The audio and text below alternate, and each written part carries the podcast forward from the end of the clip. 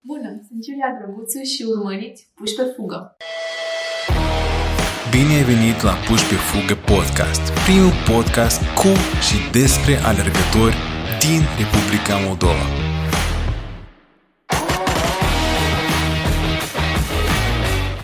Salutare Iulia și bine ai venit la noi în ospiție. Bine v-am găsit în ospeție. Tu vii din Zărnești, ești născută și La ai crescut Zărnești. în Zărnești. Atunci când vorbim, spunem Zărnești, pentru mine asta este sinonim la Piatra Craiului. Pentru mine e sinonim pentru sat olimpic Zărnești. pentru că la Zărnești uh, s-au născut și sunt și practică foarte mulți oameni sport. Uh, foarte mulți campioni sunt uh, la Zărnești, campioni din schi alpinism, campioni uh, din alergarea montană, uh, din uh, uh, alpinism, adică Zărneștiul uh, este un oraș care un- unde s-au născut foarte uh, mulți uh, din uh, marile nume ale sportului românesc. Îmi pare bine. Un focar, așa, da? Să, Da, să nu numim- știm ce se întâmplă la Zărnești, dar ceva se întâmplă. Ceva la se Zărnești, întâmplă. Da. Reișind din aceasta, putem spune că era inevitabil ca Iulia să facă sport, fiind din Zărnești. Putea fi inevitabil, uh, pentru că atunci când eram copil am avut uh, niște probleme de sănătate și foarte mulți ani am fost scutită de educație fizică. Nu am avut voie, a fost o contraindicație totală pentru efort. Până uh, într-o zi, când uh, am renunțat la pregătirea pentru teatru, voiam să urmez o carieră artistică la un moment dat și am spus eu vreau să fac sport. Și deși părinții mei nu au fost de acord și au fost uh, total în dezacord, uh, am simțit că trebuie să-mi urmez chemarea și m-am apucat să fac sport. Când ai început? La ce vârstă ai început să faci Am sport? început târziu, am început pe la vârsta de 16 ani. Adică târziu, ideal aș spune acum, în calitate de antrenor aș spune că am început ideal. Uh, Pentru vechile obiceiuri aș spune că târziu. Uite ce interesant. Una din două istorii pe care le-am avut noi până acum și o mulțime de persoane pe care noi le cunoaștem, care practică în mod constant alergarea și uh, au rezultate bune, una din două. Avea contraindicații, nu făcea sport, nu-i plăcea sportul. Uite, Iulia este încă un exemplu în acest sens. Observi așa o constantă. Eu observ că toți care practică acum sport niciodată nu le-a plăcut sportul. Asta e- observ un pattern deja la toți. Mie mi-a plăcut și îmi place în continuare. Pentru mine este și a fost o mare pasiune sportul. Consider că viața un- unui om care nu practică sport uh, este o viață, nu aș spune că lipsită de sens, dar uh, nu îi oferă un sens corpului. Corpul are nevoie de mișcare ca să fie sănătos. Asta este regulă încă din antichitate și va fi regulă pentru foarte mulți ani de acum înainte. Ca să fie iertat patosul, uh, sufletul acela trebuie să fie într-un corp sănătos, că n-are cum un Exact. suflet uh, Exact, uh, da. sănătos să fie într-o... Totul este într-o Ca, casa, legătură. casa sufletului este totuși corpul. Exact. Și atunci trebuie întreținut, trebuie făcut curat. și când faci curat, uh, faci mișcare. Dar părinții, iată, ai menționat că erau pentru alt uh, tip de carieră.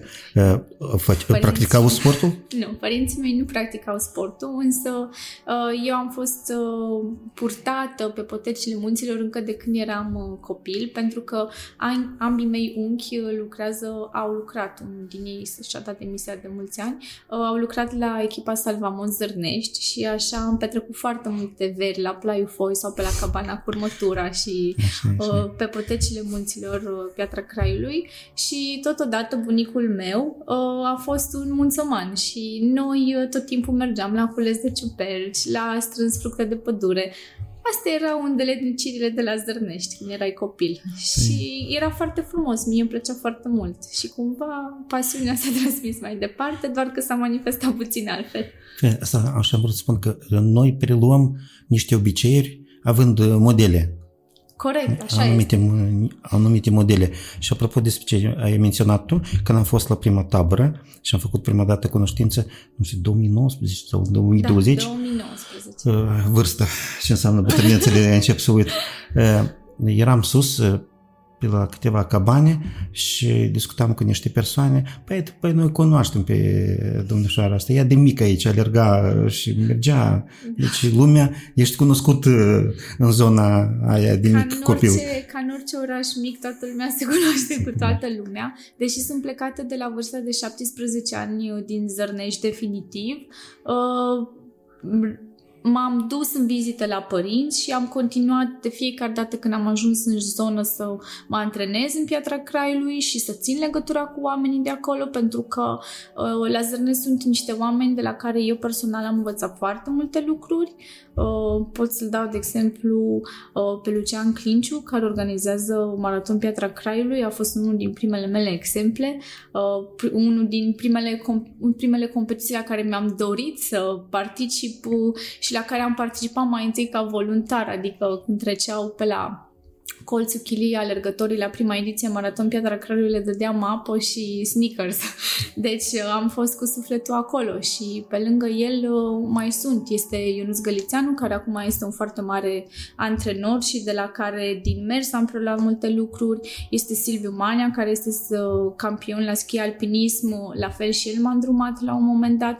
Cariera mea uh, sportivă a fost în mod indirect îndrumată de niște oameni care, deși nu s-au implicat fizic foarte mult, am avut eu capacitatea să le preiau calitățile și cumva așa am, așa am crescut.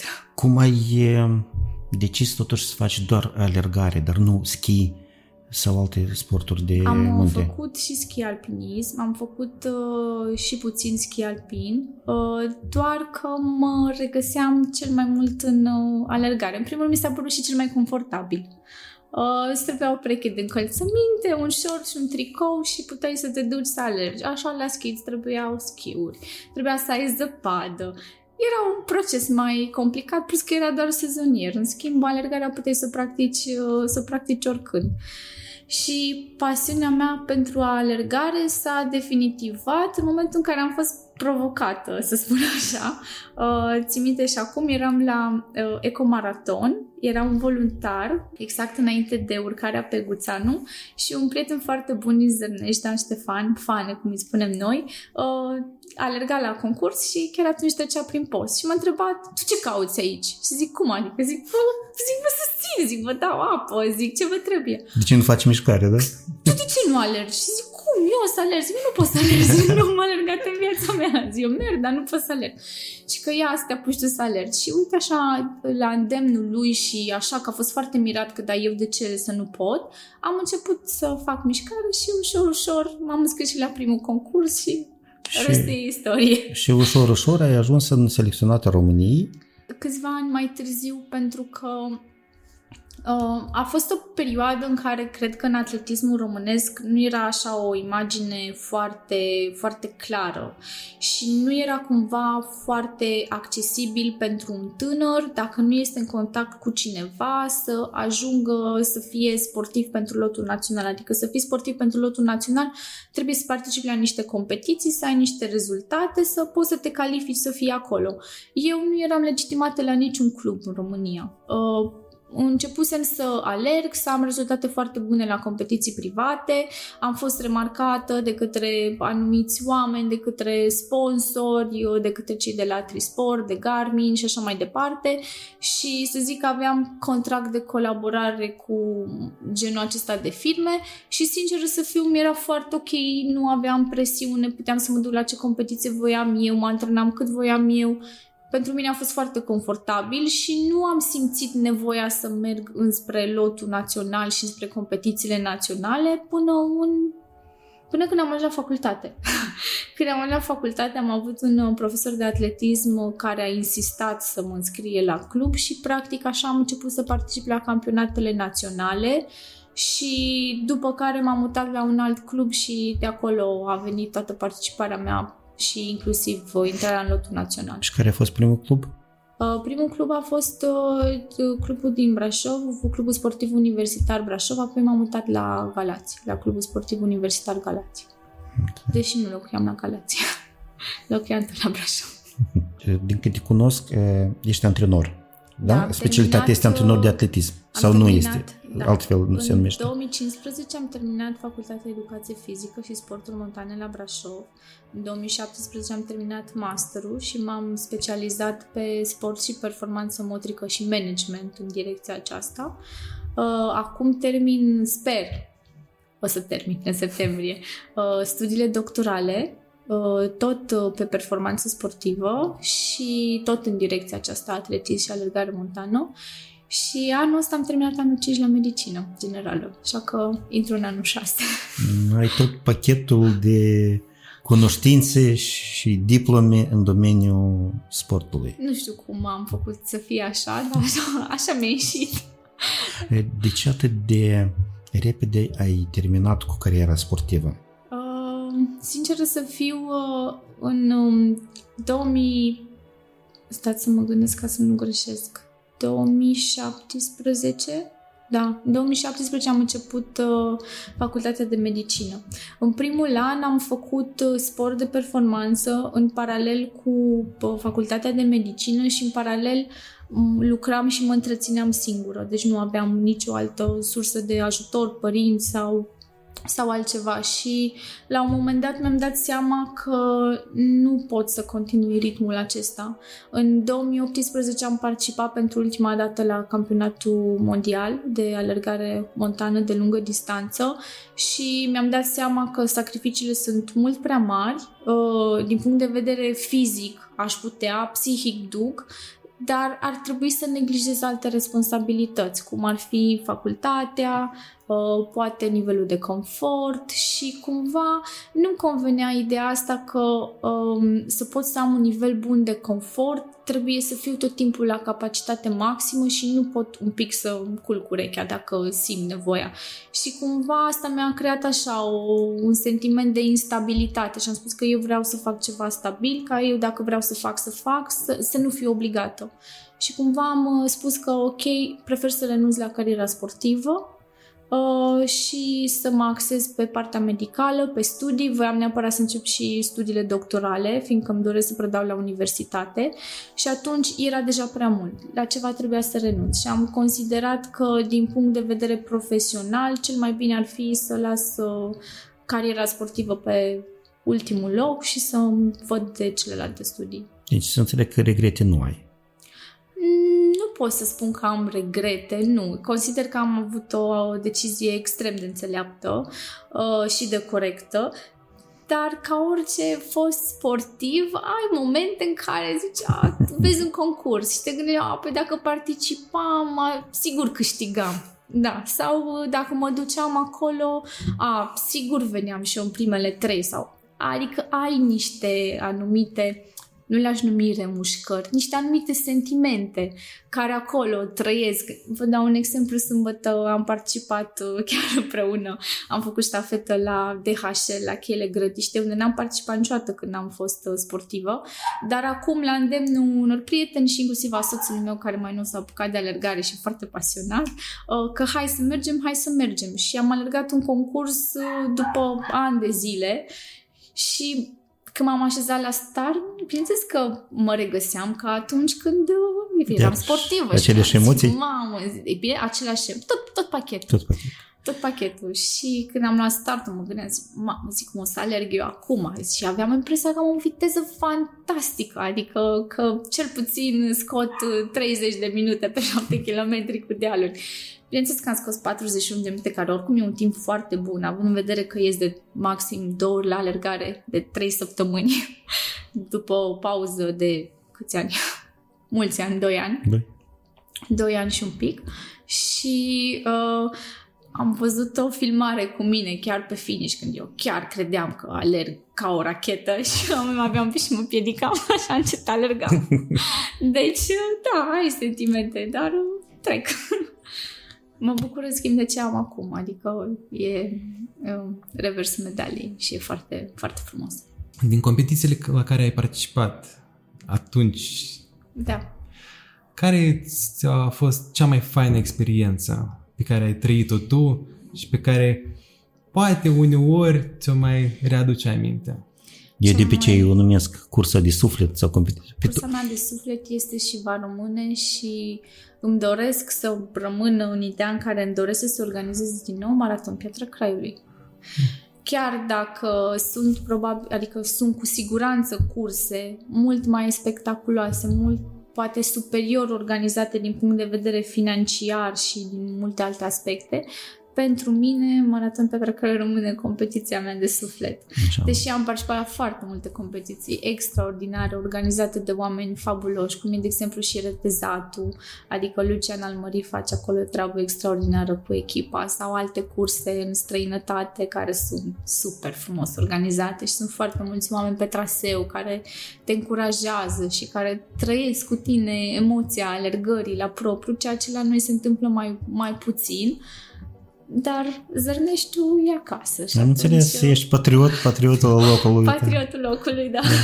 Chiar dacă știi poate cele- cele pe de rost, oricum rămâne locul tău Da, favorit. da. Rămâne, deși m-am mutat... Adică nu te uh, plictisești. Nu, ai cum să Nu, te de, de Piatra plictisești. Craiului nu poți să te plictisești. Nu, nu ai. Un loc E atât de minunat, uh, E imposibil. Și dacă te plictisești, te duci pe un traseu mai dificil și sigur te trezești. nu te plictisești.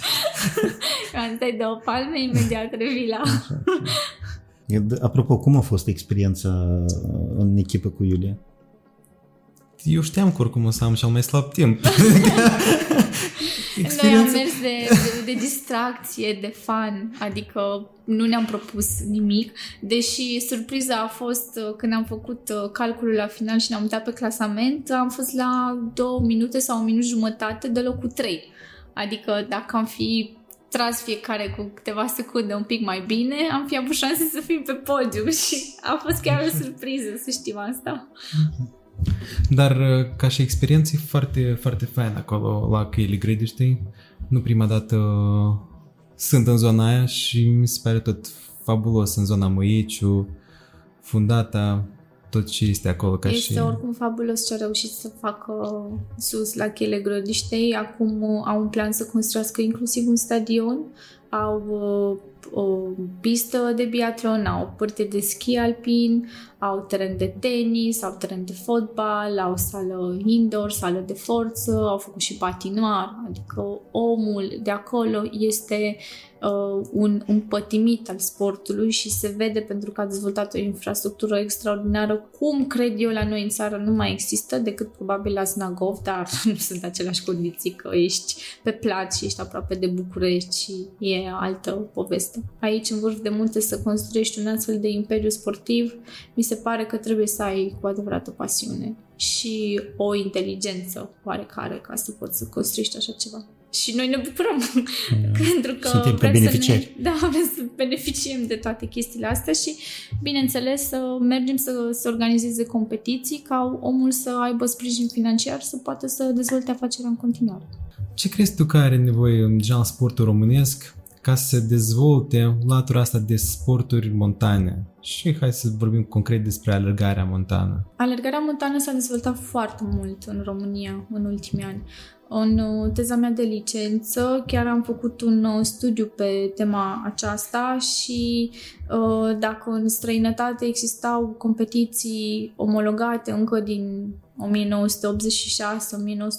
de exemplu în Italia, uh, la noi primele competiții oficiale au apărut, uh, vreau să greșesc anii, uh, dar nu de mult, să zicem cu vreo 15 ani în urmă. Și gândiți-vă că dacă acum 15 ani exista o competiție și apoi a mai apărut una și a mai apărut una și tot așa, acum avem competiții în fiecare, a, în fiecare an și în fiecare weekend și competiții care sunt și două, trei în același weekend, adică numărul s-a, uh, s-a nu știu, s-a triplat, e puțin spus, a crescut uh, extraordinar de mult și sunt foarte mulți pasionați care vin dinspre alergarea de plat spre alergarea montană, pentru că, într-adevăr, alergarea montană este uh, diferită și este, în primul rând, nu este plictisitoare. Pentru că alergarea pe plață, alergi în parc, poate fi, la un dat să devină o rutină. În schimb, aici mai urci un deal, mai vezi o păsărică, mai traversezi un râu, mai ai o coborâre care după, un pic te stresează. După un deal mai vine încă un deal. Exact, nu știi ce urmează și cumva te mai întâlnești, ți frică un pic de urs, mai vezi o căprioară și cumva, na, ești tot timpul așa în Ești în, în priză. Suspans, da, în priză. Ce are nevoie să crească? Ea oricum crește. În primul rând, eu cred că are nevoie de oameni de calitate. Din ce am vorbit și cu vechi prieteni din, din domeniul acesta, uh, am observat așa o scădere a a calității umane. Nu vreau să jignesc pe nimeni că nu asta este intenția mea, poate este doar așa o observație sau poate greșim noi. Adică se poate, este oameni și putem să greșim. Însă am impre- înainte oamenii erau mai prietenoși. Când ne întâlneam la competițiile de alergare, era ca și când ne vedeam la, la o bere în parc și stăteam de povești. În ideea în care eram cumva toți suportivi unii cu ceilalți, eram așa ca o familie foarte mare de oameni care împărtășeau aceleași pasiuni, aceeași dragoste pentru munte, că de fapt de aici a plecat toată pasiunea aceasta cu alergare montană, de la dragostea noastră față de munte, față de natură, uh, despre cât de mult ne place să ne petrecem timpul pe munte. Și uh, eu cred că acum oamenii nu mai sunt uh, ghidați de această pasiune, în primul rând pentru munte, nu vin la competiții de alergare pentru că vor să fie pe munte, în natură și doar pentru că au o condiție fizică superioară participă la concurs și hai să vedem cine câștigă tura asta. Pentru că înainte era așa ca o ruletă, hai să vedem cine câștigă tura asta. Era cumva un joc, era tot timpul interesant. Acum oamenii au transformat într-o chestie foarte pragmatică. Hai să ne antrenăm, hai să ne înscriem la concurs, hai să mergem, hai să alergăm și hai să plecăm acasă. Adică nu mai e aceeași... Nu mai gustă, așa e din... Da, exact. Adică competițiile de alergare și nu numai. Sunt, în primul rând, pentru socializare. Ok, sunt oameni cum am fost și eu, care se antrenează și care din asta trăiesc, că și eu tot din asta am trăit și multe lucruri pe care le-am realizat, le-am realizat uh, finanțându-mă din sport. Uh, dar n-am uitat să gust oamenii, adică să stau cu ei de vorbă, să împărtășesc sentimente, experiențe, cum ți-a fost acolo, cum ți-a fost acolo, la ce competiție mai mergi, ce porțiune ți-a plăcut din traseu.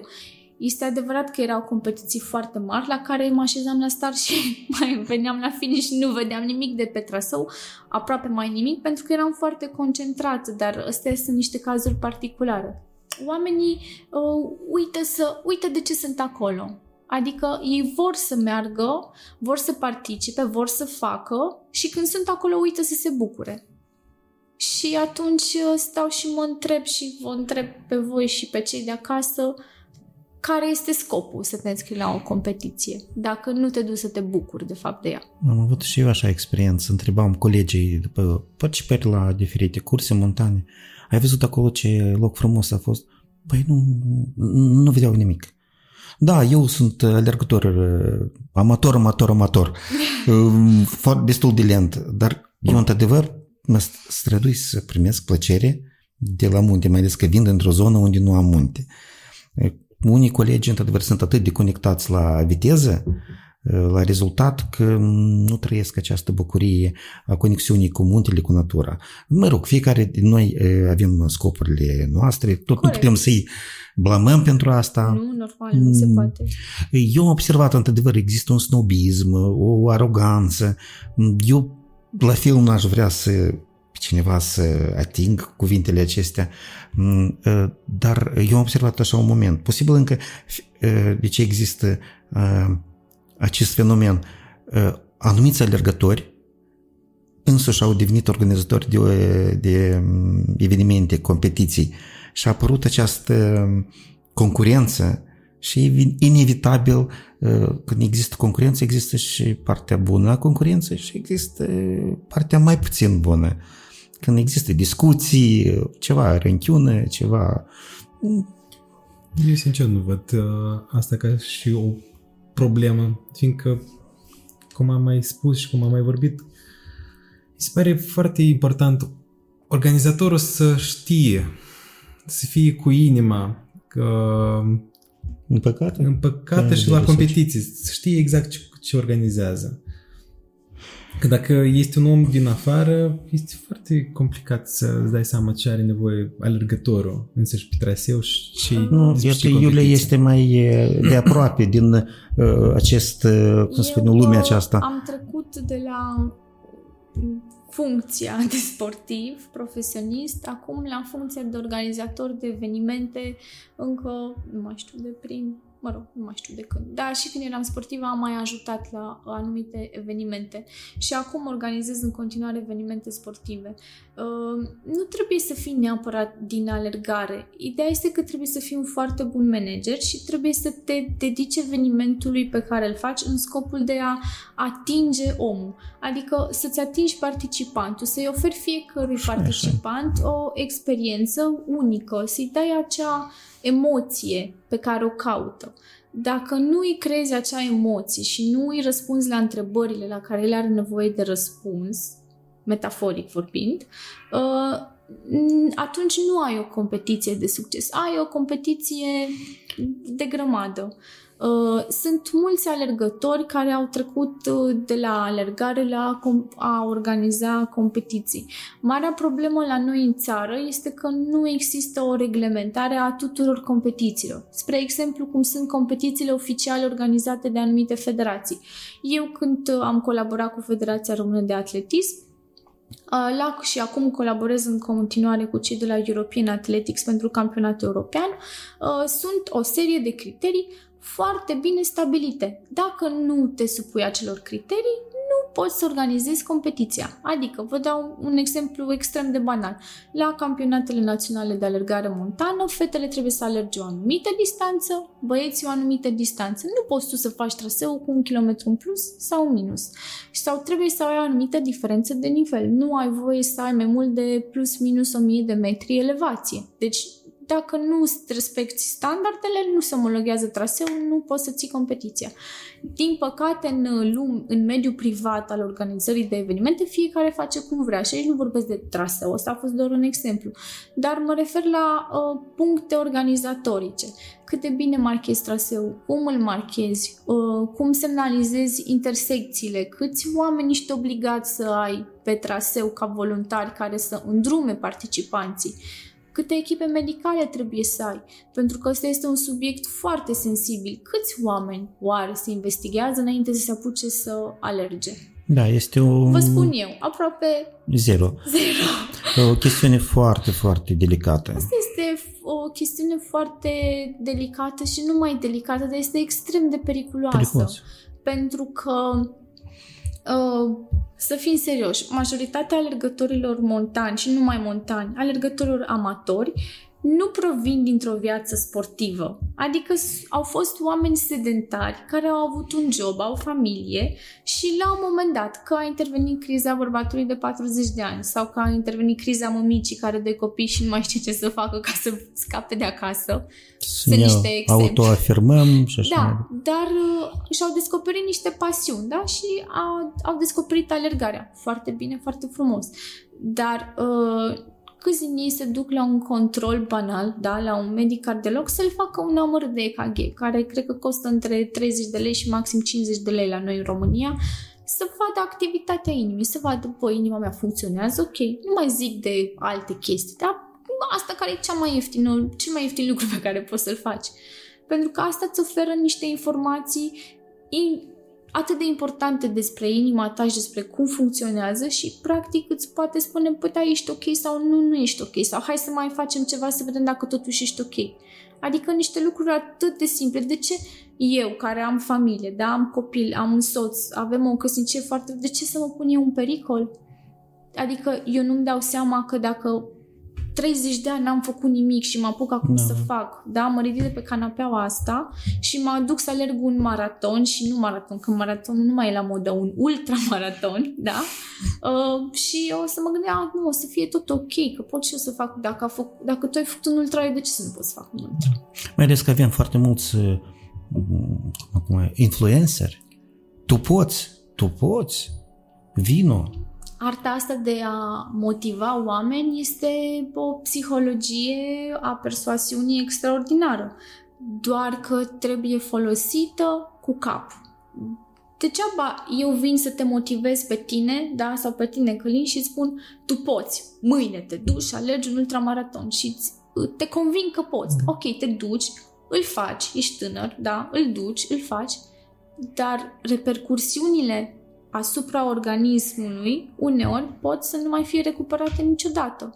Adică un accident prostesc, o simplă alunecare îți poate rupe un ligament pe care apoi trebuie să te chinui să-l repari toată viața. Și una este la un sportiv consacrat care s-a lăsat și se reapucă, de exemplu cum sunt eu, da? după 2 ani de pauză și o sarcină, pot să alerg cu 4.30 pe plat fără să fiu foarte, adică foarte stresată. Adică alerg nici prea ușor, dar nici prea greu. Adică mă simt ok. Și una este ca cineva care nu a făcut niciodată nimic să se apuce să facă, să, să facă acest lucru. Adică sunt total diferite. Memoria mea musculară mă ajută. Mușchiul știe ce are de făcut, respirația știe ce are de făcut. Ok, nu duc cât duceam înainte când făceam sport, dar totuși pot. Și atunci eu cred că oamenii care se apucă și vin și nu numai în alergare, în orice sport, orice. e ok să-și facă și recomand, recomand cu toată încrederea să facă un minim control cardiologic înainte. Este ceva atât de simplu care le confirmă că da, sunt sănătoși și pot face în siguranță sport. Pentru că altfel repercursiunile și conform studiilor, inclusiv atleți de înaltă performanță care nu sunt investigați corect, au parte de o moarte subită în timpul, în timpul alergării și în timpul competițiilor, și ce mai faci atunci? Atunci îți pare rău, dar nu te mai mm. poate salva nimeni. Există un fenomen ce ține de uh, organizarea competițiilor pentru amatori. Uh, eu l-am sesizat. Uh, pe de o parte, uh, este un moment pozitiv că sunt atrași cât mai mult, un număr cât mai mare de, de persoane uh, amatori. Uh, și pentru a atrage, organizatorii măresc uh, timpul limită pe de altă parte, acest, acest moment atragem mai mult lume și atragem aceea ce am spus, persoane nepregătite pentru așa tip de curse, fie chiar pe plată alergare, nu mai vorbim și de montane. Iată, eu văd aici, bățul are două capete, de aici noi, hai, veniți, veniți și atragem oamenii în sport. Eu nu văd uh, dar... neapărat, uh, scuze-mă dacă te-am întrerupt, o problemă a organizatorilor. Văd din partea lor mai degrabă, să spun așa, o mică problemă etică. Dar lăsând, trecând uh, la o parte, nu văd o chestie. Uh, uite, hai să-ți dau un exemplu. Uite, pot să trec uh, o șosea unde nu am trecere de pietoni și o trec pe propria mea responsabilitate, nu? Adică nu-mi spune nimeni, Iulia, treci pe aici. Nu, eu pot să mă duc încă 100 de metri mai în stânga și să trec pe trecerea de pietoni. La fel este și cu acești alergători care vin și se înscriu la competiții. Organizatorii le oferă un eveniment, un pachet, da? pe care ei și le achiziționează, dar este responsabilitatea lor să știe, da. să știe ce au de făcut, cu ce trebuie să se încalțe, ce trebuie să aibă la ei, ce trebuie să mănânce înainte, astfel încât pentru să fie în siguranță că de fapt despre asta este vorba. Și la o competiție banală de 5 km se poate întâmpla un accident neprevăzut, da? Poți, Doamne ferește, să faci o aritmie, să faci un infarct miocardic, exact atunci când alergi. Și pentru ce? Dacă te duceai să îți faci niște analize înainte sau ceva, sau te pregăteai corespunzător, efortul nu ar mai fi fost perceput de către organism așa un mare stres și atunci nu s-ar mai fi întâmplat incidentul cu pricină. Deci eu cred că revine la responsabilitatea alergătorului să fie capabil, să se antreneze și în primul să fie responsabil, pentru că este o responsabilitate. Așa e ușor să spui, da, apăs pe buton, am plătit taxa la ultramaraton, mă laud, particip la ultramaraton Transilvania 100, cursa de 100. Foarte frumos, extraordinar, bravo! Dar ce faci ca să participi acolo? Mm, Pentru că scopul este să te duci și să te întorci sănătos. Primul scop. Al doilea scop este să te bucuri. Dacă te duci acolo numai ca să te chinui și să te accidentezi și să îți traumatizezi corpul, înseamnă că, de fapt, tu cauți altceva. Deci nu cauți sportul și iubirea față de sport și față de natură. Nu vrei să fii în comuniune cu natura. Tu cauți, de fapt, să-ți ascunzi, nu știu, o frustrare, o altă trăire, da? O traumă, o, o altă problemă, de fapt. Dacă vrei să te duci să te chinui. A, asta este gândirea mea, uh, din, în primul rând, ca antrenor. Eu asta cred. Și ca fostă sportivă. Eu am trăit, uh, ce spun, eu când am început să practic alergarea uh, montană, eu mi-am pus, mi-am trasat un plan concret, asta să fie doar semi-maratoane. Transilvania, 36 km a fost în anul acela, 30 au modificat traseele 2019, Ciucășu și așa mai departe. Și unii colegi, Băcislav, care 20 semi-maraton? Maraton, care 50 km? Mergi la 80. Eu sunt o persoană mai rațională și n-am dat curs acestor invitații, să numim așa. Dar multe persoane cad pradă Există un, există un anturaj și um, atunci când oamenii um, au prieteni, cunoștințe sau doar pur și simplu amici care se înscriu, uh, cred că se creează așa ca un efect de turmă, cumva. Am observat că oamenii, așa când sunt în, în grup, au se comportă uneori ca o turmă. Da, hai să mergem la 80, hai să mergem la 100.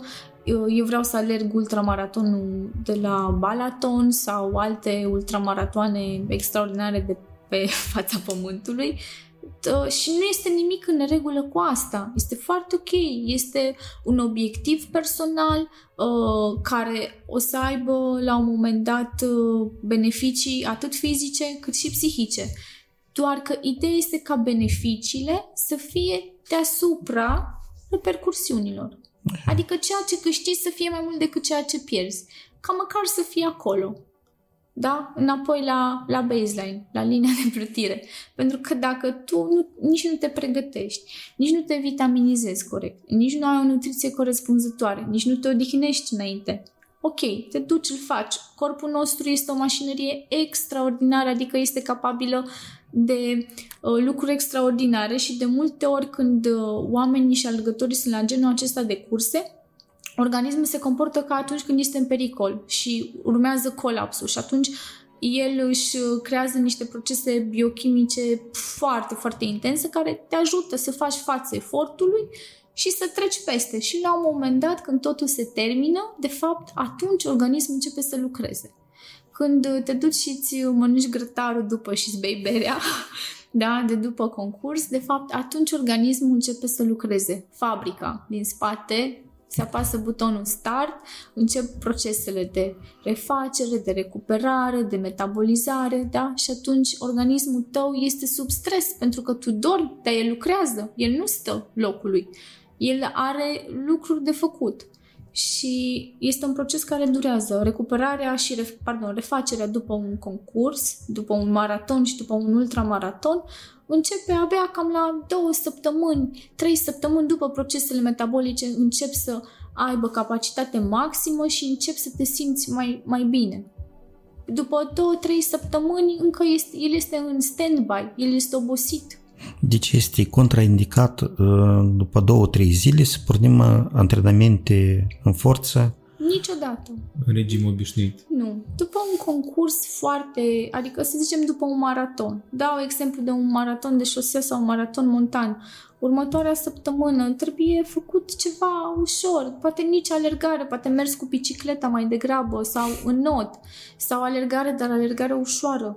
Pentru că organismul este obosit, tendoanele acelea sunt obosite, mușchiul este întins, este contractat, are tonusul crescut el trebuie să se relaxeze, trebuie făcut mult stretching ca să revină elasticitatea. Un mușchi care lucrează, el se contractă. Când se contractă, el se strâmtează. Dacă tu nu faci ceva ca să-l întinzi înapoi, el rămâne contractat.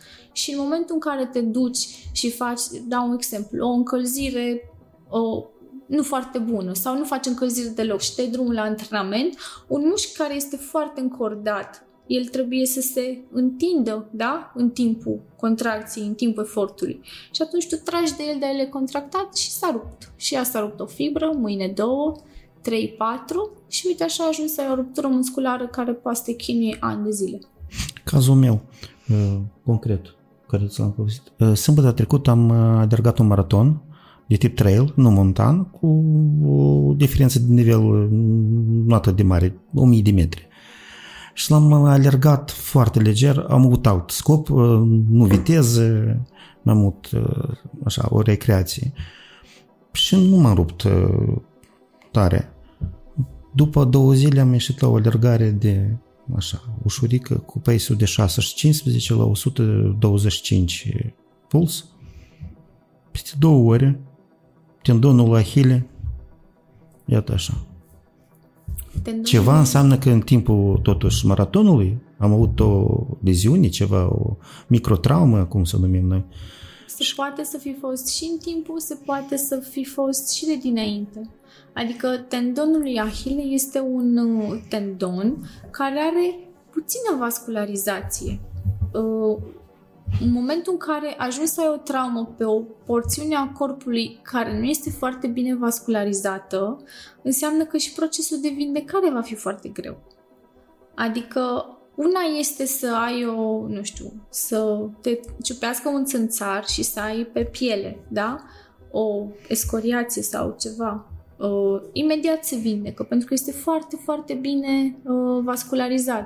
În schimb, tendonul nu este, la fel ca și ligamentele. Ele nu sunt vascularizate foarte bine, adică ele se hrănesc altfel și atunci procesul de vindecare durează foarte mult. Tu spui, a, păi fac pauză două zile, trei zile, dar uneori s-ar putea să trebuie să faci pauză și două, trei luni.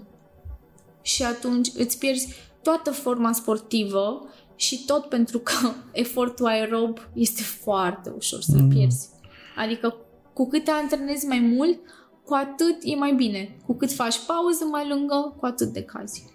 Da, pe mine. Că totul este direct proporțional. Ai un vârf și pici. Ești un picaș liber în momentul în care te-ai oprit. Adică după două săptămâni de pauză poți să te simți de multe ori ca și când ai alergat în viața ta la primele alergări.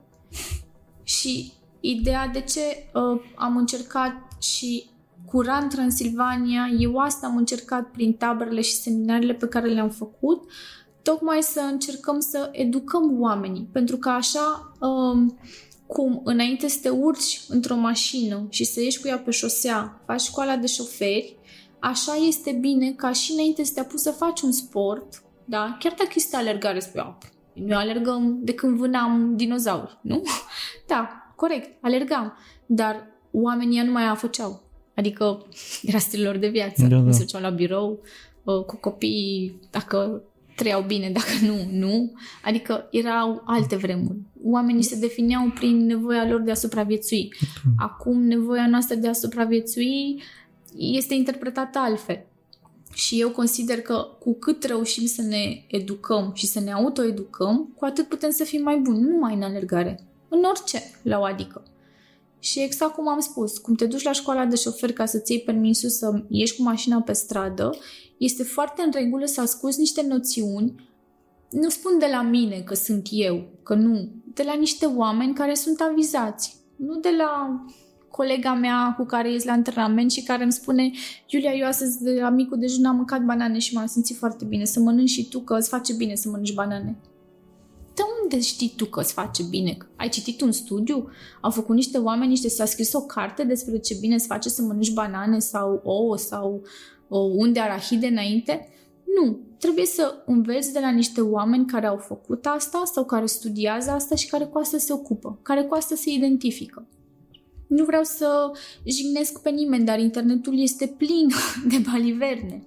Adică, vă dau un exemplu, uh, noi studenții la medicină, bineînțeles că să înveți medicină este un proces extrem de anevoios și noi în naivitatea noastră uneori când ne confruntăm cu niște medici, somități care ne iau la întrebări, bineînțeles că nu numai că ne pierdem, dar nici nu avem atât de multe informații la început de drum. Și de multe ori, bineînțeles că mai folosim și noi Google să mai căutăm un termen care nu ni-l mai aducem aminte sau ceva. Și prin simpla noastră interpretare, de multe ori medicii ne ridicularizează pentru că își dau seama că am citit pe Google și nu într-o carte. Adică dacă în medicină este așa o diferență, da? Vă dați seama că și în viața oricărui sportiv și în viața aceasta a alergării, a atletismului, Există o diferență între ce scrie pe internet și ce scrie cu adevărat într-o, într-o carte. Da, cu părere de rău, internetul, dacă discuțiile științifice cândva erau purtate la catedre, acum internetul a nivel, a, a, au dat posibilitatea da. persoanelor neinstruiți să spună în pară, să spunem așa, să discute cu oameni instruiți pe internet. Sunt uh, foarte mulți uh, pacienți, uh, asta vă spun, vă povestesc așa din viața mea medicală, sunt foarte mulți pacienți, uh, indiferent că vin la pediatrie cu copii sau vin pentru ei, uh, care spun, păi eu am asta și asta și am citit pe Google că am, nu știu, ce boală, da? de ce nu te duci la Google să te tratezi atunci? Așa de ce nu te duci la Google să te antreneze? De ce nu te duci la Google atunci când ai o problemă medicală, dacă ți-ai uh, făcut uh, o întindere de tendon ahilian sau o ruptură musculară, să te trateze? Eu, eu, eu activez în domeniul financiar și uh, discutam cu un prieten medic și spun, îți dai seama, persoana vine la mine să obțină niște consul, consultații și eu doar încep să discut ceva, să-i explic. Nu, nu, că eu am citit că trebuie așa. Trebuie... Eu, și, și zic, nu, nu cred că la tine vin pacienții, păi, dar el e stomatolog, ci că nu, vine și așa crezi tu, Vecislav. El îmi spune ce plombă trebuie să-i pun, cum, ce anestezie și așa mai departe. Deci, Acum trăim așa Alte timpuri vremuri. că... Da, trăim niște vremuri foarte dificile în care uh, avem acces la foarte multă informație, uh, doar că avem acces la foarte multe informații care nu este de calitate. Adică oamenii preferă, aici generalizez, bineînțeles că sunt cazuri excepționale și chiar nu vreau să fac vreo trimitere la cineva, dar per general am observat că oamenii preferă să deschidă Google-ul, pentru că într-adevăr este facil, este accesibil și la un click distanță să fim serioși, să caute o informație. Doar că și pe Google poți să găsești informații corecte, doar că trebuie să le, uh, foarte bine să, să le digeri. În ideea în care dacă citești un articol, trebuie să vezi cine l-a scris. Dacă l-a scris, nu știu, XY, ok, o, o fi poate e bine, dar n-ai de unde să știi. Încât dacă vezi că l-a scris un doctor sau un anumit profesor sau cineva care este din domeniul ăla, eu personal i-aș da mai multă credibilitate. Mai uite dacă există așa clinică, dacă da, există așa adică institut. Exact cum am dat exemple cu micul dejun. Acum oricum este la mod partea asta de nutriție și uh, personal mie mi-apar reclame pe Instagram și pe Facebook la tot felul de cursuri. Să te faci antrenor uh, de fitness, să devii tehnician nutriționist, să tot felul de chestii, tehnician nutriționist pe nutriție sportivă. Pe oameni buni, eu după am 28 de ani de școală, am 28 de ani și 28 de ani de școală. Eu după 28 de ani de școală, eu încă trebuie să mai deschid cărți atunci când mă gândesc la nutriție, pentru că sunt atât de mulți termeni și a, este o structură moleculară în spatele fiecărui aliment. Deci nu-mi spuneți voi că cineva care face patru, patru săptămâni sau, nu știu, un an de zile acel curs, poate să vină să-mi dea mie sfatul despre nutriție. Sau vouă. Nu știu, mie mi este foarte greu să cred lucrul acesta. Dar rămâne la interpretarea fiecăruia. Și adică, la alegerea fiecăruia. Și la alegerea fiecăruia. Ce informații, ce da. persoane să fie mentori și așa mai departe. Exact. Dar ce vreau eu să îndemn oameni, nu vreau să-mi fac mie reclamă că aici nu este vorba despre mine sau despre o altă persoană, doar foarte bine să filtreze informația. Adică mai degrabă să pară dubioși fiind uh, suspicionând pe ce oare o fi bun, oare nu o fi bun, oare știe, oare ia să văd, știe, ia să-l testezi, adică la modul ăsta, astfel încât să ajungi la o persoană de calitate care să te îndrume și de care să obții informații, decât să iei lucrurile de-a gata. Pentru că e ușor să le iei de-a gata, dar nu înseamnă neapărat că sunt și bune. Dincolo de faptul că ce îmi priește mie, nu vă priește și vouă. Adică fiecare om este o entitate diferită. Vorbim despre fast food informațional. Da. Fără spiritul critic, spiritul de analiză. Acum, în orice uh, domeniu și în orice sferă uh, informațională, dacă nu ai tu niște cunoștințe de bază, poți să fii inundat pur și simplu de toată informația care vine spre tine. Și mai ales dacă eu mai mulți ani sunt legat de partea de nutriție și ai menționat nutriția, că fix așa, cu micul dejun, cu tot, tot ce țin de nutriție, foarte, foarte multă informație. Dacă tu singur din domeniu nu știi să separi puțin toate lucrurile, foarte uh, Adică sunt niște termeni, da? Că ai auzit, toată lumea a auzit de glucide, proteine, lipide, acizi grași, corpi cetonici. Dar ce e în spatele lor? Procesul biochimic ca să ajungi la degradarea acelor, acelor nutrienți și de unde provin și din ce sursă și cum să-i combini și ce se întâmplă ulterior cu ei.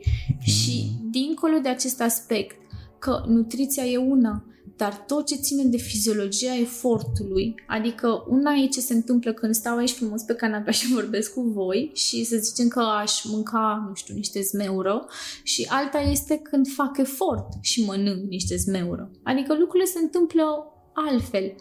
Și atunci cine ne ghidează, da, uh, trebuie, să, trebuie să știe foarte bine cum ne ghidează, pentru că altfel poți să-i faci rău unui om. De fapt, despre asta este vorba. Eu nu vreau să fac rău nimănui și cred că sunt oameni care chiar nu au intenții de genul.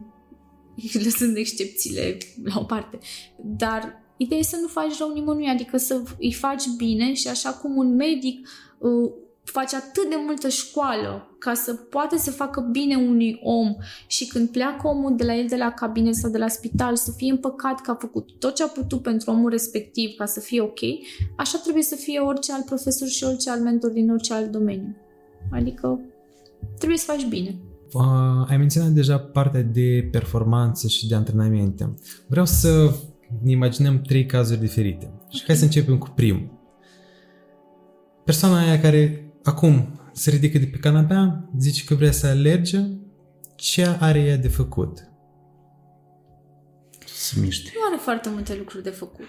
În primul rând, aș începe cu uh, și ceea ce și fac cu oamenii care vin la mine să îi pregătesc uh, este să le dau un efort gradual. Adică primul antrenament e 2-3 km, alergare mers, fiecare cum poate al doilea 3-4, adică ajung să alerge 10 km cam în uh, 3 săptămâni. Până în 3 săptămâni nu ating borna de 10 km. După ce ating borna asta de 10 km, îi mai țin cam uh, o lună de zile până în maxim 15-18 km. După vreo încă o lună de zile mă duc ei până la semimaraton și acolo rămân. De ce? Pentru că în spatele uh, dezvoltării musculare este nevoie de un proces de lungă durată. Da, eu dacă pe, un, pe unii din ei dacă iau, ei pot alerga 21 de kilometri și din primul antrenament, adică fără probleme. Că după aia au febră musculară, că nu se mai pot ridica de pe canapea încă o dată, e partea a doua dar ideea este ca ei să își um, formeze musculatura specific, să întărească bine musculatura, să li se dezvolte simultan aparatul cardiorespirator, să-și formeze respirația și ce mă interesează cel mai mult este să învețe să-și asculte corpul. Pentru că acum este această eră modernă în care toți avem smartwatch-uri care sunt fără de departe extraordinare, adică sunt wow și pentru un alergător cred că sunt indispensabile, dar ce trebuie de fapt să facă smartwatch-ul este să îți confirme că ceea ce faci tu e corect. Adică în momentul în care începi să-ți asculți corpul, tu deja știi cam la ce puls ești, cam la ce ritm, cam cât mai poți duce, cam cât ai alergat. Dacă nu știi lucrurile acestea despre corpul tău, înseamnă că sigur nu faci ceva corect. Adică 100% nu faci ceva corect. Când ești bine pregătit, deja știi cam la ce ritm ești, câte bătăi ai pe minut, pentru că începi să te cunoști și smartwatch-ul asta face, te monitorizează. El nu trebuie să-ți dicteze ce să faci. Trebuie să te duci să faci 20 de kilometri cu 15.000. Nu! Eu dacă mă simt bine fac 20 de kilometri cu 15.000, dacă nu pot să fac doar 10 cu 6.000. Adică ideea unui smartwatch este doar să te verifice, să îți confirme niște bani, dar tu ești cel care trebuie să, să-și asculte organismul. Și după ce au perioada asta în care ajung la o distanță de semi-maraton, și rămân acolo și începe efortul să fie foarte lejer, atunci începem să creștem. Pentru cei care, de exemplu, vor să meargă la maraton și nu la semi-maraton. Adică pregătirea unui prim maraton ar dura între 4 și 6 luni, în funcție de nivelul fiecăruia. Cum? Dar într-o lună oamenii vor Unii să și într-o alerge. săptămână. Sau într-o lună au 3-4 maratoane. Cunosc cazuri.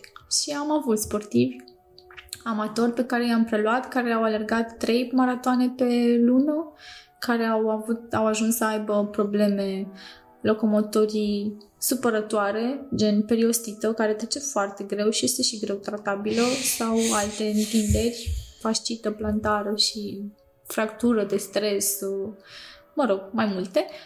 Și de la alergare cu 4, 50, 15 mie, cât putea să alerge atunci, a ajuns după luni de zile de pauză și de recuperare să alerge cu 8 minute pe kilometru. Și te întrebi eu, pentru ce? Pentru că m-am ambiționat eu să alerg 3 concursuri într-o lună? Adică e nonsens. Și bineînțeles, tu când am început să îi preiau, de la 8 minute pe kilometru, în 6 luni de zile a fost la maraton și a putut să alerge cu 4,50 din nou. 42 de kilometri constant. Dar am fost constanți și ușor progresivi în pregătire. Nu l-am forțat doar pentru că știam că poate să alerge deja cu viteza respectivă la un moment dat. Ideea este când vii după o recuperare, e ca și când te vindești după un handicap. Adică ceva acolo este slăbit sau a fost slăbit și atunci trebuie cumva să-l protejezi. Dacă tu intri direct în antrenamente și faci niște antrenamente foarte intense și dificile, slăbești din nou partea respectivă. Și iarăși ce le mai explic mult uh, sportivilor cu care lucrez și oamenilor care mă mai ascultă sau mă mai întreabă, este că atunci când ai o accidentare, da, începe procesul de refacere. Scade inflamația, începe să se vindece, nu știu, de exemplu, tendonul unui ahil. Dacă tu nu aștepți timpul acela în care trebuie să te refaci și începi de la jumătatea procesului de refacere să te reantrenezi și să-l restresezi când începi să te simți mai bine, tu nu faci altceva decât să revii mai rău decât ai fost. Adică dacă ai fost la, nu știu, la nivelul 0, acum e sub nivelul mării cu durerea și practic nu faci așa decât să te accidentezi mai tare și atunci inclusiv timpul de recuperare crește. Deci trebuie să aștepți atunci când medicul sau mai nou se zice și pe grupurile de Facebook, a, mi-a apărut o umflătură, ce fac? Mă duc la medic sau voi ce ați făcut? Adică mie mi se par așa niște întrebări stupide. Cum adică să ai genunchiul umflat da, de efort și să întrebi un grup de alergători ce faci? Normal că te duci la medic. Adică este cineva din... Dacă este cineva medic, specialist în domeniul respectiv, da, ok, poți să întrebi. Dar nu poți să uh, întrebi așa, adică nici eu nu mi-aș da cu părerea. Pot să-mi dau cu părerea pentru că am niște cunoștințe medicale, dar nu sunt medic specialist, ortoped, ca să pot să zic ce ai acolo. Pot să bănuiesc ce ai acolo. Poate nici medicul specialist nu poate să spună decât după ce pune mâna. Adică sunt o mulțime de afecțiuni care uh, seamănă între ele. Trebuie să pună un diagnostic diferențial. Ok, poate unele se vindecă aproximativ la fel, în primul rând cu timp de repaus. Dar tot trebuie să știi ce ai acolo. Și atunci e bine să, e bine să fii preventiv și să fii, să, să fii, să-ți acorzi timp inclusiv când începi pregătirea de pe canapea la maraton. Adică nu te duci și alegi direct un maraton, îți acorzi timp. Cu cât îți acorzi mai mult timp și cu cât ești mai calculat, cu atât și rezultatele vor fi mai bune. E, diferența, pregătirea doamnelor, domnișoarelor și bărbaților. Există diferențe, evident. Există, în primul rând, diferența fiziologică. Da, din acest punct de vedere. Fiziologic s-a constatat, studiile au confirmat că, într-adevăr, bărbații sunt uh, uh, au o capacitate mult mai bună de efort decât femeile, motiv și pentru care toate recordurile mondiale și olimpice și așa mai departe sunt diferențe între categoria de femei și categoria de bărbați. Și este absolut normal pentru că, deși noi semănăm între noi, organismul nostru este total diferit da? între femei și bărbat. În ceea ce privește pregătirea, fiecare trebuie să se chinie la fel, adică și vorbind, să zic, despre sportivii de performanță, se antrenează cam la fel, doar timpii diferă sau anumite antrenamente, dar în per total efortul este la fel de intens perceput. Cât despre uh, pregătirea amatorilor, uh, atunci că, când lucrez, spre exemplu, cu femei, tot timpul țin cont de faptul că poate sunt mame și sunt soții. Asta e. Și atunci când ești uh, soție, trebuie să acorzi uh, timp soțului tău pentru ca relația și căsnicia să funcționeze. Adică trebuie să-i acorzi atenție. Bineînțeles că este o chestie reciprocă. Dar să zicem că femeia are un pic mai multe responsabilități decât, băr- decât bărbatul. Faptul că îi pregătești cina, să dau un exemplu, s-ar putea să este o confirmare a faptului că îl apreciezi și că vrei să ai grijă de el și transmiți sentimentele tale de iubire. Atunci când ai un copil, lucrurile se schimbă, pentru că, în primul rând, cu un copil nu poți niciodată să, să fii super prompt, adică să spui, da, ne vedem mâine la ora 10, dar poate toată noaptea copilul tău a avut febră și dimineața la ora 5 ești cu el la spital și nu mai ești până când îți dă diagnosticul. Adică e un pic, un pic altfel cu copilul și atunci, în general, femeile care aleg să facă alergare și vor să meargă la competiții, e bine să aibă un pic și mai multă răbdare cu ele și să nu pună presiune. Adică eu, spre exemplu, săptămâna asta, deși mi-am dorit, n-am reușit să alerg, să alerg deloc, pentru că am avut foarte multe lucruri de făcut uh, la muncă și în timpul care mi-a rămas, am avut de ales ce să fac, să-mi las copilul singur în continuare încă o oră, jumate, sau să stau cu el. Și atunci am preferat, zic, mai bine stau cu copilul meu. Și Prioritățile, când, nu? Da, și când mă eliberez, mă duc să, mă duc să compensez, să alerg să, când o să fiu mai liberă. Există o oarecare diferență, pentru că, în general, consider eu femeile au un pic mai multe responsabilități decât bărbații. Din punct de vedere al familiei. nu, nu o să facem dezbatere aici la această temă. Eu sunt de acord. Eu, spre exemplu, sunt de acord.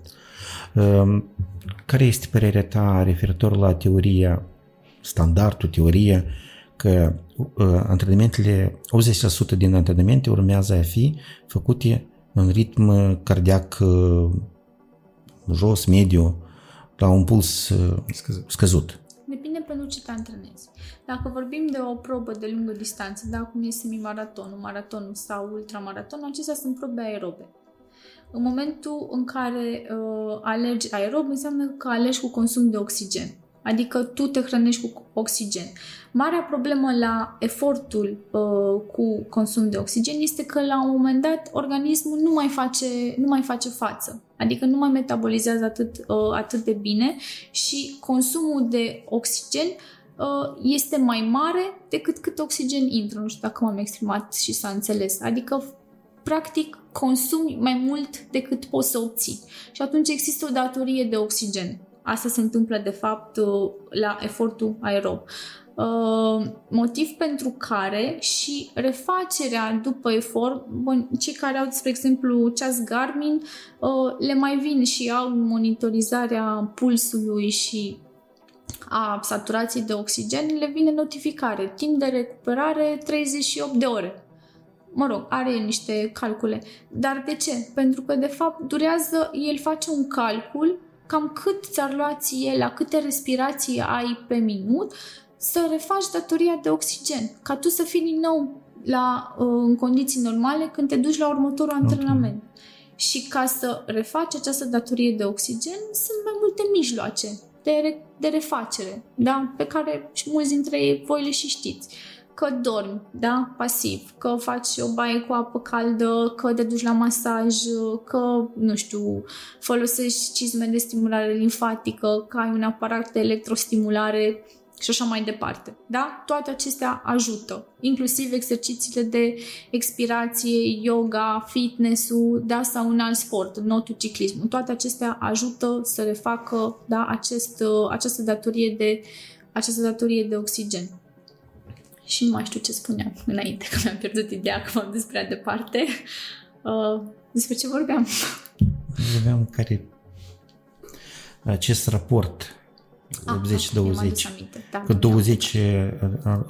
există teoria asta că 80 trebuie să fie antrenamente în zona aerobă și 20 anaerobă. Filozofia mea ca antrenoare și pe care am preluat-o cumva de la antrenoarea mea, doar că un pic am adaptat-o pentru amatori, este că trebuie să ai măcar un antrenament de bază după care să, uh, poți să monitorizezi pe cineva. Adică dacă toate antrenamentele ar fi la fel, ar fi foarte greu să-ți dai seama dacă există progres. Progres, nu? evident, da. Și atunci, dacă ai un antrenament care te scoate din zona de confort săptămânal și care să fie antrenamentul de referință, este foarte ușor să mă uit la un singur antrenament pe săptămână și să-mi dau seama la ce nivel este omul respectiv, fără să trebuiască să mă uit la toți ceilalți parametri ce a făcut în timpul săptămânii.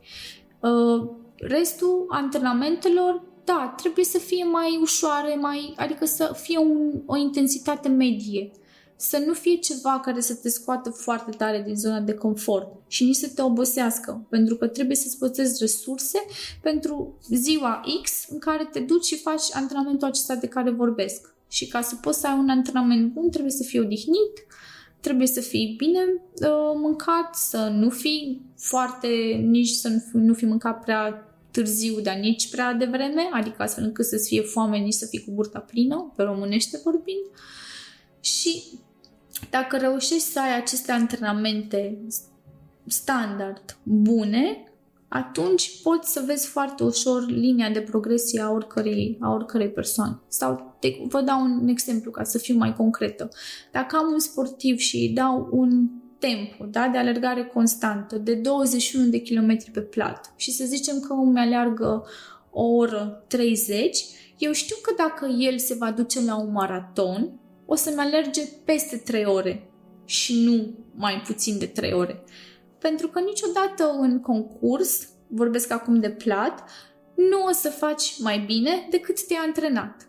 Adică dacă tu te-ai antrenat să alergi, dau un exemplu, cu 5 minute pe kilometru, poate în concurs o să alergi cu 4,55, dar nu o să alergi cu 4,50, un maraton.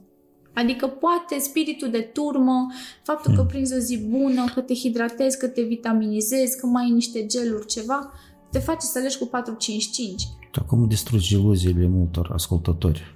Eu sunt realistă și eu am învățat filozofia aceasta de antrenament de la antrenarea mea nemțoaică, care are uh, 2 ore 25 pe maraton pe plat. Adică femeia știe ce face și ea știu ce face și când m-a preluat și m-a antrenat, uh, m-a învățat foarte bine și eu am prins așa de la ca un burete foarte multe lucruri pe lângă tot ceea ce am studiat.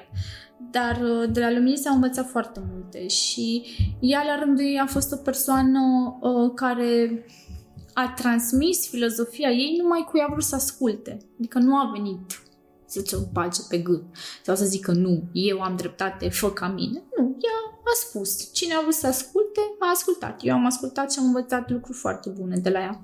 Și mai departe încerc să transmit aceste lucruri bune persoanelor care doresc să mă asculte.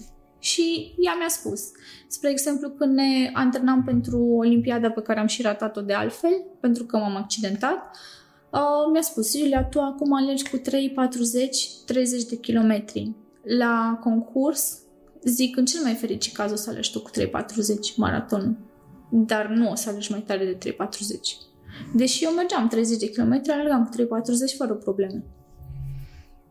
Dar cât te pregătești, atât faci și în concurs. Nu există o zi fantastică în care ți se aliniază planetele și prinzi o putere extraordinară și vai ce o să alergi da, vai ce să alegi poate la un maraton, dacă să zicem de mon- montan, pentru că te-ai antrenat puțin și zici că ai prins o zi bună și te-ai simțit foarte bine și ai scos un timp bun. Dar ai scos un timp bun vis-a-vis de cât te-ai antrenat, pentru că dacă te-ai fi antrenat și ai fi prins acea zi bună, ai fi scos mult mai bine. Adică, de fapt, asta e. Cât faci, atât ai. Mm, da, cât pui, atâta ei. Da. Deci nu e mai mult sau mai puțin. Este matematică. Și atât. Cum vezi tu diferența uh, între antrenările, antrenamentele pe plat și antrenamentele pentru alergare de tip trail, montan? Uh, eu te-am ascultat anterior la anumite școli uh, de tabere montane și ai explicat că 80%, dacă nu greșesc așa tu te-ai exprimat, uh, alergătorul montan oricum preia din tipul de antrenamente uh, de, de pe plat. Este adevărat? Alergarea de, alergarea de plat ajută foarte mult în alergarea montană. De ce? Pentru că alergarea montană nu este numai deal și coborâre. Adică ai, spre exemplu, foarte multe porțiuni în care ai o alergare în urcare dar care nu e foarte susținută și pe care nu o mergi, trebuie să o alergi. Alergi. Și atunci, practic, tu dacă ai o foarte bună alergare de plat și o perfecționezi și ai o foarte bună viteză pe plat, viteza se transpune în alergarea montană, adică nu o pierzi. Alergarea montană, urcarea, da, te face să-ți pierzi din viteză. Și antrenamentele de alergare montană, ele nu cresc viteza, ele cresc rezistența. Mm. În schimb, pe plat, poți foarte bine să-ți crești viteza. Dar ce poate prelua de la alergarea montană alergătorul pe plat? Rezistența. Atât. Da. Doar rezistența. Și probabil psihic. Adică componenta psihică. Să reziști, să poți să duci efortul, să fii ok, să te simți bine. Dar, uh, tehnic vorbind, de la alergarea montană în plat preiei rezistența. Invers, preiei viteza. Viteza și și rezistența totodată. Dar una este să alergi 20 de km pe plat și alta este să alergi 20 de km montan. Apropo, cum ai putea, există o cum ratele de schimb, o convertare 20 de km pe plat, 20 de km la munte, cam cât ar fi păi pe plat? de ritmul fiecăruia și este foarte... Depinde de e diferența foarte, de nivel, da? Da, este foarte, sunt foarte mulți factori externi. În primul rând, când vorbim de un traseu montan, uh, nu vorbim doar de distanță, vorbim de tipul de teren, da, da. pentru că terenul este foarte important. Una este să alergi, uh, nu știu, un drum forestier și alta este să traversezi uh, creasta Pietrii Craiului, care, pe care o traversezi la un moment dat de lanțuri. Deci este o diferență foarte mare între ele. Terenul este foarte important. Uh, dacă este pietros, dacă este nisipos, dacă este plin de crengi, de rădăcini ale copacilor. Uh, pe lângă partea de teren accidentat uh, intervine elevația, cât urci, cât cobori. Adică sunt mulți factori și inclusiv vremea. Adică una este să te prindă o ploaie alergând prin oraș, alta este să te prindă o ploaie în golul alpin, pe, prin Bucești, pe platou. Adică noi nu putem spune că 20 de kilometri la munte nu. este mai cum, par, par mai complicate decât pe toate video. nu că par, ele este, sunt mai complicate. Este mult mai complicat, dar dacă ar fi să fac o comparație a efortului, mi este foarte greu să compar. Adică noi nu putem spune că 20 de kilometri la munte corespunde la 40 pe plat. Da, nu pot să spun asta. Pentru că este o Irrelevant, totuși, sunt mai mulți factori. fiecare, sunt foarte mulți factori uh, ah. extern personali, în primul rând.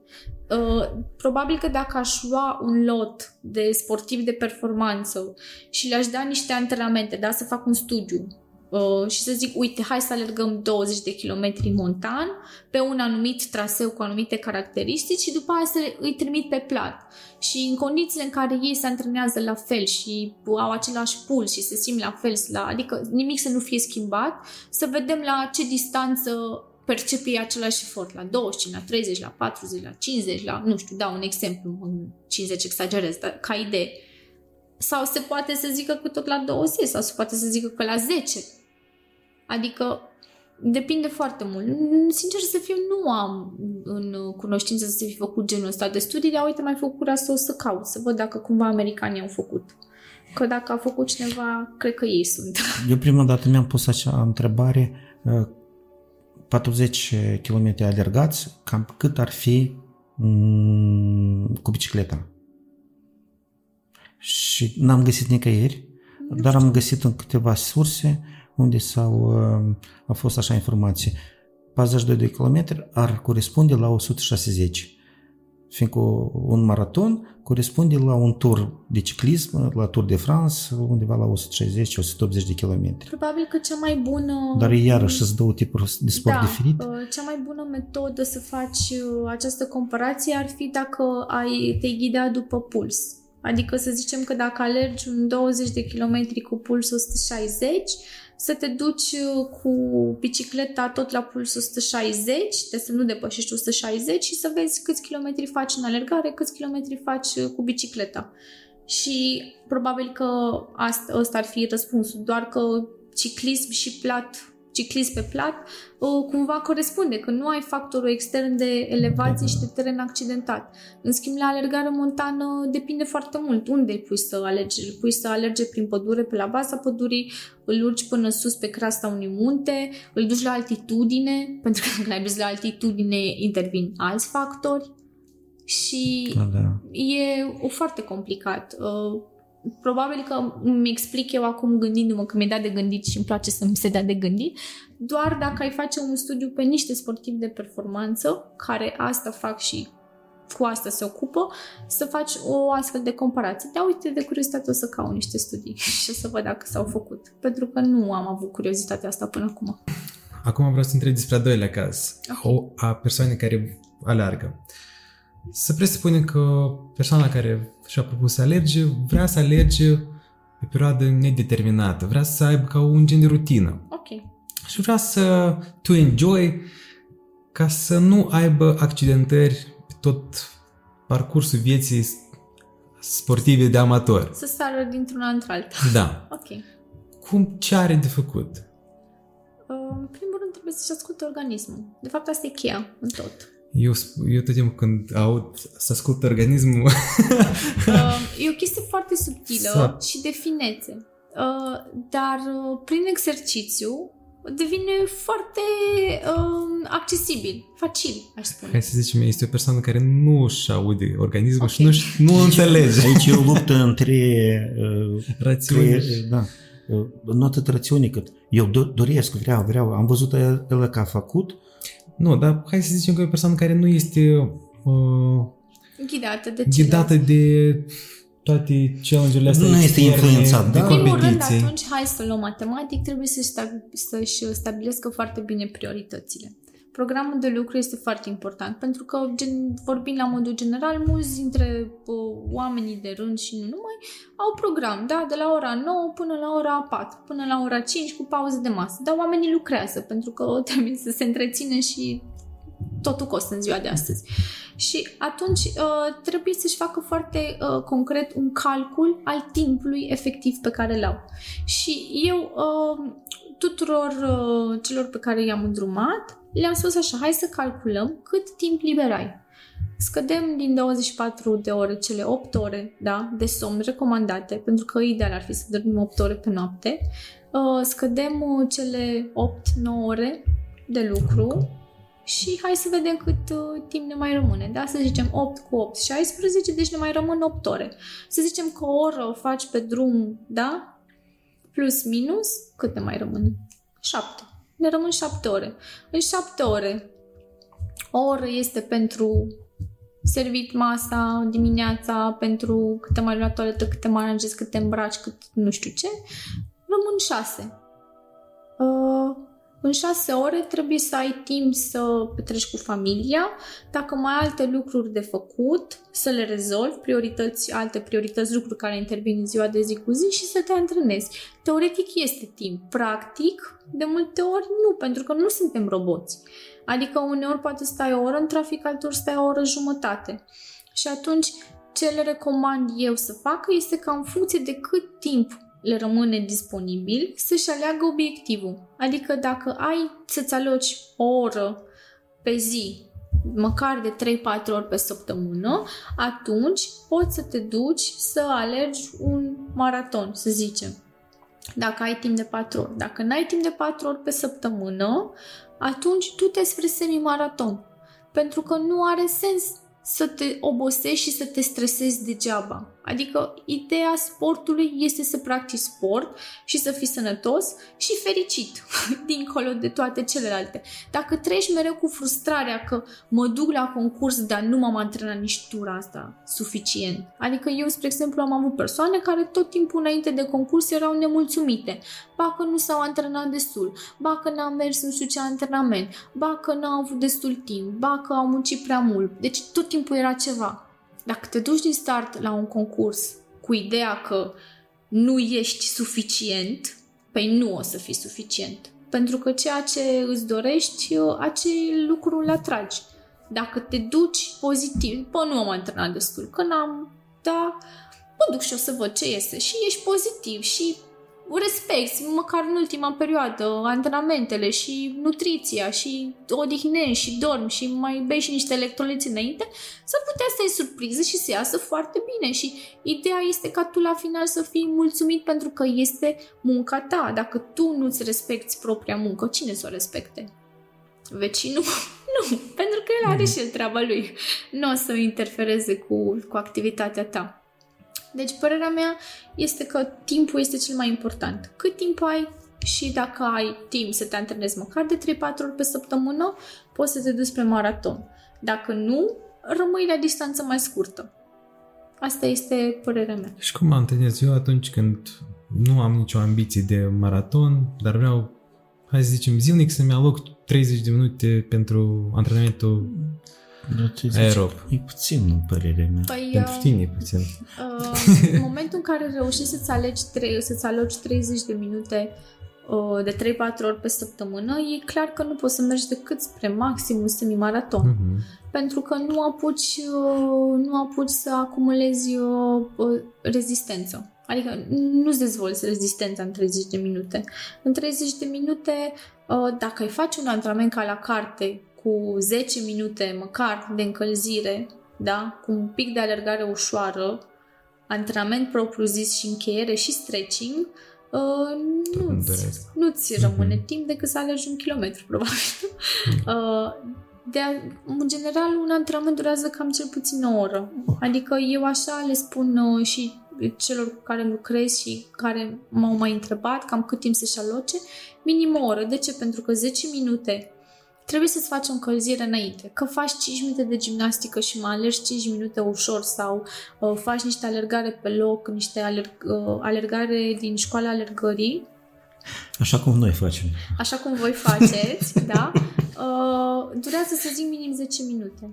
După care, să zicem că începe antrenamentul propriu zis, da, te duci, alergi, nu știu, uh, 10 km, uh, după care trebuie să faci uh, o încheiere. Adică ideea încheierii uh, după efort este că ție îți crește ritmul cardiac în momentul în care faci efort.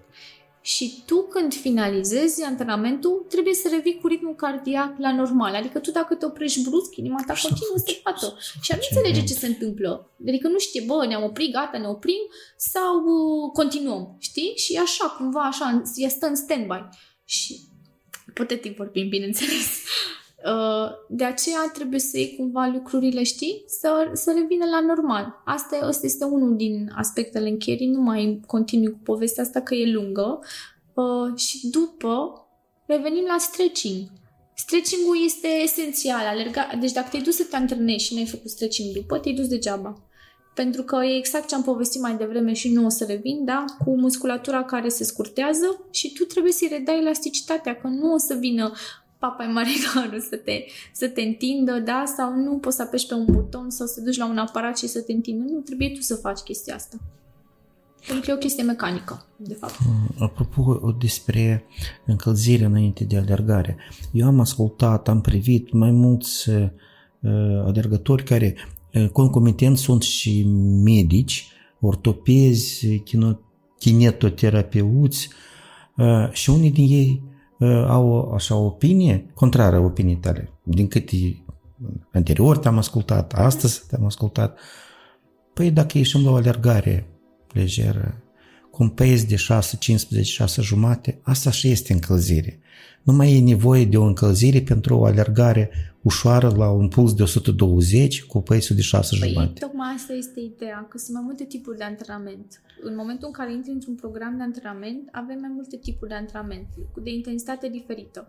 Dacă o ai alergare ușoară, da, și să zicem că e o persoană începătoare, care are un ritm de 6,30 sau 7 minute pe kilometru, da, chiar începător 100%, ce alergare mai ușoară de atâta să-i mai dau? Că nu am ce să-i mai dau mai ușor de atât, adică să meargă e mai ușor de atât. Și atunci încălzirea constă practic în gimnastica de dinainte, uh-huh. pentru că gimnastica încălzește niște articulații și niște grupe musculare specific. Da. Uh, pardon, general. După care începi încălzirea specifică, da, din alergare ușoară, dar dacă ritmul tău de antrenament propriu zis apoi e tot la ritmul de încălzire, practic ele sunt una și aceeași. Dar asta este un caz particular.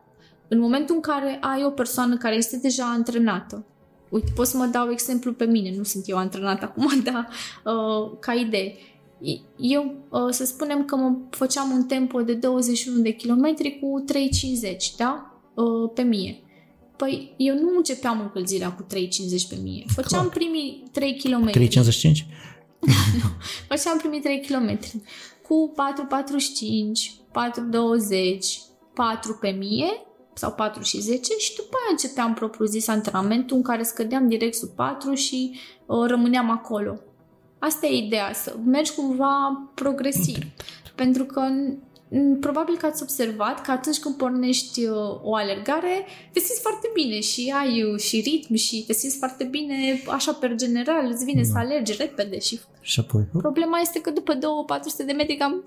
Așa, așa. Pentru că se consumă rezervele de glicogen și atunci uh, sistemul anaerob rămâne deoparte și intră sistemul aerob în funcțiune, care funcționează total altfel cum v-am povestit mai devreme. Nu o să mai revin. De asta și e bine să, să te antrenezi, să îți faci încălzirea tot timpul și să-ți faci această încheiere. Ele sunt parte din antrenament, nu sunt componente diferite și sunt esențiale dacă un alergător vrea să aibă o viață sănătoasă în alergare. Și lungă. Și lungă, da, mai ales. Care este atitudinea ta față de consumul de alcool? Uh, iarăși sunt diferite. Înainte sau după antrenament? Uh, părerile sunt împărțite. Unii specialiști, uh, nu știu dacă putem să-i numim specialiști, păreri, să Unii spunem așa. consumatori spun că e bine consumatori și concomitent alergători menționează că în doze mici nu este nicio problemă. Bine. Dar unii sunt foarte stricți. Aici eu uh, cred că părerile sunt împărțite și sunt uh, pe tema asta și foarte multe studii care au păreri pro și contra. Spre exemplu, medical vorbind, alcoolul este un vasodilatator, adică dilată vasele de sânge, motiv pentru care este și pe lista doping pentru sportivii de performanță. Deci eu dacă mă sau nu eu, un sportiv de performanță dacă se la o competiție uh, internațional, da, la un campionat mondial și este prins cu alcool, este descalificat pentru și pus pe lista doping. Bine că nimeni nu face chestia asta, dacă ai idee. Uh, eu consider consumul regulat de alcool și în cantități limitate. De exemplu, dacă bei un pahar cu vin seara, da, când ajungi acasă după birou și citești o carte și bei un pahar cu vin sau bei un pahar cu vin la cină, uh, eu nu văd absolut nicio problemă. Adică, medical vorbind și din punct de vedere nutritiv, este foarte în regulă. În momentul în care, nu știu, exagerez peste două, trei pahare de vin pe zi, deja nu mai, ceva acolo nu mai este în regulă pentru că este deja o cantitate mult mai mare, adică patru pahare de vin e deja aproape o sticlă, dacă nu mă înșel, nu? Deci uh, să bei singur o sticlă de vin pe zi, ceva e dubios acolo. Deja o dependență. Da, exact. Deci eu cred că un consum regulat nu are cu ce să-ți afecteze viața sportivă. Bineînțeles, este contraindicată la sportivii de performanță, mai ales înainte de competiții. Dar exact după efort. Am alergat un semi-maraton, un maraton. Există probleme sau nu există? Mm, sunt uh, foarte multe aspecte aici. Sunt studii care uh, spun că alcoolul deshidratează și atunci dacă consumi alcool după, uh, nu știu, aici facem referire la vin sau la alcool în general? Adică vodcă, vin, vin, vin șampanie, nu vodcă după... Eu da, o șampanie, Pentru că văd că mai bea lumea. Asta întreb, că alcool, alcool adică un anume alcool sau alcool? Vin șampanie. Ok, vin șampanie, bine. Că... Sau aceeași bere, dar cu alcool. Uh, v-am spus, unele studii arată că deshidratează și atunci teoretic nu ar fi foarte recomandat. Altele arată, de exemplu, că consumul de bere după um, după efort este benefic pentru că hidratează prin hameiul din compoziția berii sau prin uh, uh, fitații din, uh, din strugurile, din strugurile uh-huh. din vin și atunci eu consider că și, și din proprie experiență pot să vă spun, pentru că și eu sunt iubitoare de vin bun și de prosecco bun, un pahar de vin și de prosecco după alergare dacă simți că îți intră pe românește vorbind, adică că Dar el îl intră, primești, el că îl intră. primești, e foarte regulă. Unul, două pahare, dacă reușești să și mănânci, dacă te hidratezi înainte cu niște soluții de electroliți ca primele lichide care intră în tine să se ducă unde trebuie și după aia restul ce-o fi nu mai contează, atât timp cât nu există exces, nu văd de ce să nu fie în regulă. De ce? de fapt, asta e ideea, să nu existe exces. Deci întâi consumăm izotonic electrolit și apoi e...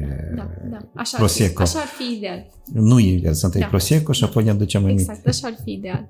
La cine așteptăm în august la Râșnov Medieval Run? Sper la ceva frumos. Uh, la Râșinov am început un nou proiect, uh, un proiect uh, care o să-mi intre cu siguranță la suflet. Uh, O să organizăm prima ediție a competiției Râșinov Medieval Run uh, cu două trasee, unul de cross de 13 km și unul de semimaraton de 21. Traseele sunt foarte frumoase, sunt uh, prin păduri umbrite, ceea ce e foarte fain pentru că în august va fi cu siguranță cald și răcoarea din pădure o să fie foarte plăcută. Um, oamenii din uh, Râșnov uh, se implică foarte mult, sunt uh, dornici de evenimente. La Râșnov oricum sunt foarte multe evenimente. Festivalul de film este la Râșnov, uh, cel mai mare festival de muzică rock din România, uh, rock, Rockfestul este tot uh, la Râșnov și multe altele. Uh, și cumva îmi doresc ca acest eveniment să crească foarte mult, atât pentru comunitate cât și pentru români, să aibă un eveniment de calitate unde să, unde să meargă să alerge. Și anul acesta am introdus uh, și cursă pentru copii, Așa că aștept cât mai mulți uh, oameni uh, să vină cu copiii lor să participe. Toți copiii uh, vor primi cadou de la noi uh, prin parteneriatul pe care l-am făcut cei de la Dino Park, un bilet de intrare gratuit la Dino Park, ceea ce mi se pare foarte drăguț. Eu, ca și, dacă aș fi copil, mi-aș dori să mă duc la Dino Park. Toți copiii își doresc să ajungă la Dino Park. Uh, și uh, pentru la anul am dorit să ne extindem. Anul ăsta cumva suntem în testare să vedem uh, dacă oamenii sunt interesați, dacă sunt donici, dacă se potrivește în comunitate. Uh, La anul vrem să facem și o probă de maraton și o probă de, probabil și de ultramaraton, pentru că relieful din jur uh, ne permite, avem munții Bucegi la o aruncătură de băți, uh, munții Postăvaru cad pe noi și cumva avem unde să ne extindem cu traseu și uh, oamenii sunt suportivi în Râșnov. Comunitatea este extraordinară, uh, sunt uh, destul de puțini alergători, uh, dar sunt foarte mulți oameni care iubesc în schimb mișcarea și vor să ajute și eu sunt foarte fericită din acest punct de vedere. Așteptăm să gustăm din competiții. Da, eu uh, cu drag uh, vă aștept, o să fie cu siguranță foarte fain. Uh, Ceea ce mi-am propus eu, în mod special la Râșnov și de ce aceasta va fi o competiție uh, specială și cu siguranță toți participanții care vor veni vor simți că este un pic altfel decât celelalte, poate chiar un pic mai mult altfel, uh, îmi doresc să fie foarte animată și asta mi-am propus. Dacă eu mi-aduc aminte ceva de la cursele la care am participat în întreaga mea carieră sportivă, uh, este zgomotul de pe traseu. Adică atunci când ai oameni care te încurajează, atunci când auzi niște bătăi de tobă, uh, am fost la un concurs în Ungaria, avea o orchestră în vârful pădurii sau uh, uh, am fost la un concurs în Suedia, uh, aveau dansatoare de belly dance pe un tir. Deci, niște lucruri atât de, uh, cum să spun, uh, diferite, dar care se potriveau cumva perfect în peisaj, în ideea în care atunci când ești acolo și ești stresat și uh, obosit și să auzi așa o chestie și cineva care să te susțină, să te aplaude. uh, Vreau să vând sentimente și emoții la concursul de la Râșnov. Asta îmi propun. uh, De asta vreau să vină oamenii ca să simtă emoțiile de care discutam înainte, să se simtă apreciați, să se simtă ovaționați pentru că dacă ar fi să uh, transpunem în antichitate puțin momentul, uh, toți sportivii care mergeau la olimpiadă sau la competiții erau priviți ca niște zei de comunitatea locală. Și atunci eu vreau ca toți cei care se înscriu și termină un semimaraton să fie priviți ca niște oameni extraordinari, pentru că așa sunt niște oameni extraordinari. Și asta vreau să trească la Râșnov. Super fain, abia așteptăm. Da, și eu. Uh, nu știu, probabil că în anumite aspecte m-am întins prea mult, Ah, uh, deși probabil că ar mai fi fost multe de spus. Uh, nu știu, toți cei care au urmărit sau care vor urmări, de fapt, uh, dacă au întrebări personale, îmi pot scrie pe pagina de Facebook, fie cea personală, fie pe RAN Transilvania sau să se adreseze vouă și voi îmi transmiteți mie. Uh, Sunt uh, mereu deschisă să le răspund oamenilor la întrebări. Este uh, una din uh, pasiunile mele care a rămas, deși acum nu mai sunt la fel de implicată în viața sportivă, dar uh, întotdeauna mi-am dorit să ajut oamenii, așa că dacă cineva dorește să mă întrebe ceva sau are o nelămurire, pe toți îi ajut cu drag, fără absolut nicio, nicio problemă. Mulțumim, uh, Iulia, că ai acceptat invitația noastră ca să fii astăzi în episodul din Puși pe fugă. Noi îți dorim numai baftă, să ai Să mă pun uh, pe fugă. Nu numai, nu numai, bă. sănătate și succes în proiectele pe care ți le-ai propus și proiectele deja care ajungi să le termini. Mulțumesc frumos, asemenea. Mulțumesc vă mult doresc. pentru discuția de astăzi. Și eu vă mulțumesc.